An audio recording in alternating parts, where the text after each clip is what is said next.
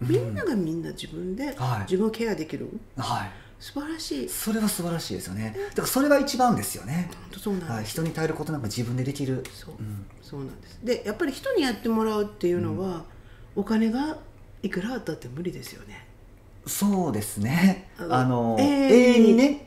はい、人にやってもらったら解決するっていうその思考がこね。うはい。時間もかかるし、そうですね。ね、だったら自分でやろう。うん。で私たちは全員みんな自分で知っている存在である、うん。そこにただアクセスしていくだけ、うん。なのでそうですね。私のワークショップセッションではできる限りそこに自分でつながっていけるようにっていうことをはい。ゴールにさせてもらってますね、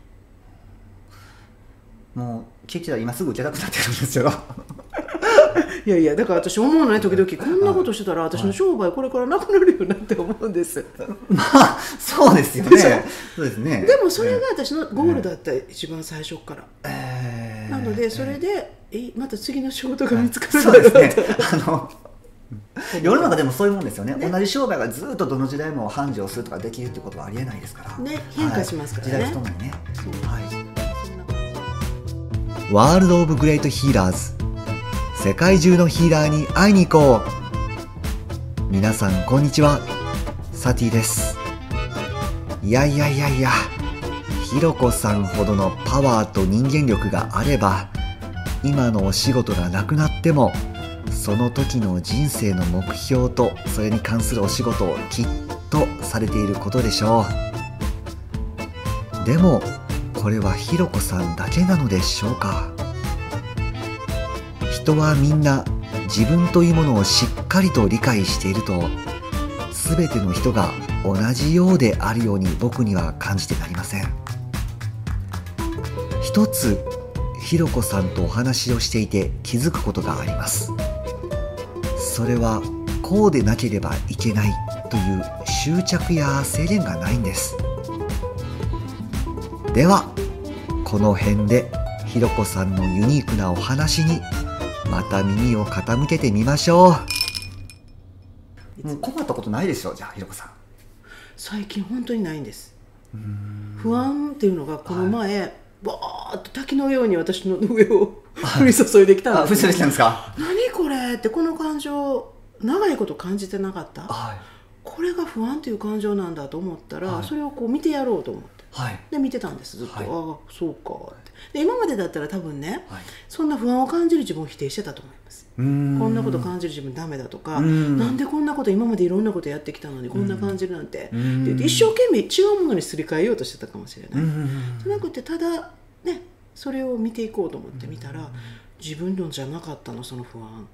自分のじゃなかった。他の人のをもらってたんです、はいを感じてた。あこれってひょっとすると集団的な不安っていうのにどこか私がそこにつながっていて感じてたんだな、ーうーんうん。うんであじゃあもうそれ元の持ち主にお返ししますっていうと、もうスーって楽になって、ははい、なのでいろんなツール、今までこうね持ってあの学んだツールっていうのを日々に活かせるようになってからはないですね。不安も、なんだろう悩みがないようになってきましたね、楽です楽そうですもんね。めちゃくちゃ楽ですね今はね、そう。でまね。あのアクセスに出会う前に私エモーションコードっていうのにも出会ってるのでまずはね、はい。そこも、えー不要になった感情はい。えー今まで感じきれなかったものをお掃除していくっていうこれも断捨離系ですよね。あエモーションコード僕よく知らないんですけど、はい、それもこのアクセスバーズと同じとは違う？全然違うんです。このアクセスバーズは、はい。えーギャリー・ダグラスっていう人がはい。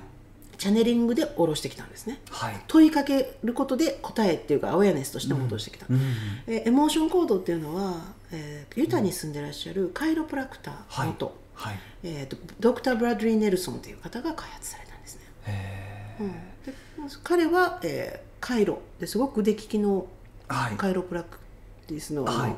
プラクティスされてたんだけれども、はい。サザンカリフォルニアでね、はい。彼が例えば首とか背中の五整列を治す、はい。ね。えーテニスエルボーを治すね、はい。ってやっても感知しない。はい。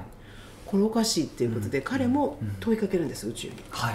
でそれそこから降りてきたのが感情今まで感じきれなかった未消化の感情がうん。体、うん。または、エネルギー体にはい。閉じ込められてはい。それがこうシグナルを外に送っている。うん。ね。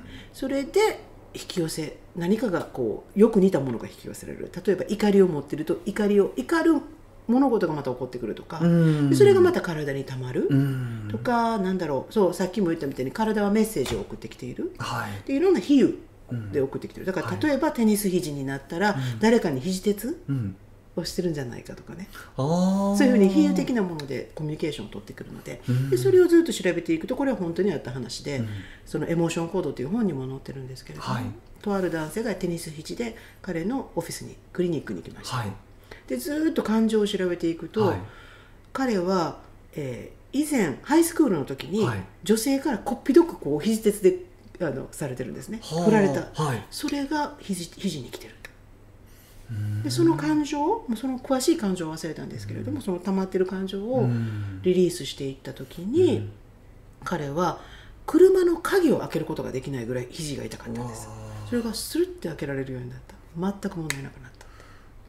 まあ、そういう、まあ、そういう、ね、メソッドなんですけれどもエネルギー療法、うん。そこにまずは出会うんです私。テニス肘になったら僕ひろこさんのところに行きます。来てください私もテニス筋やっと治ったから。ああそうなんですか。自分に直されたんですか？多分そうだと思うんです。でも時間はかかったけれども、えーっと今年の1月にね私すごくこう嫌なことがあったんです一つ。ひろこさんに嫌なことって発生するわけですか？久々に泣くぐらい嫌だった。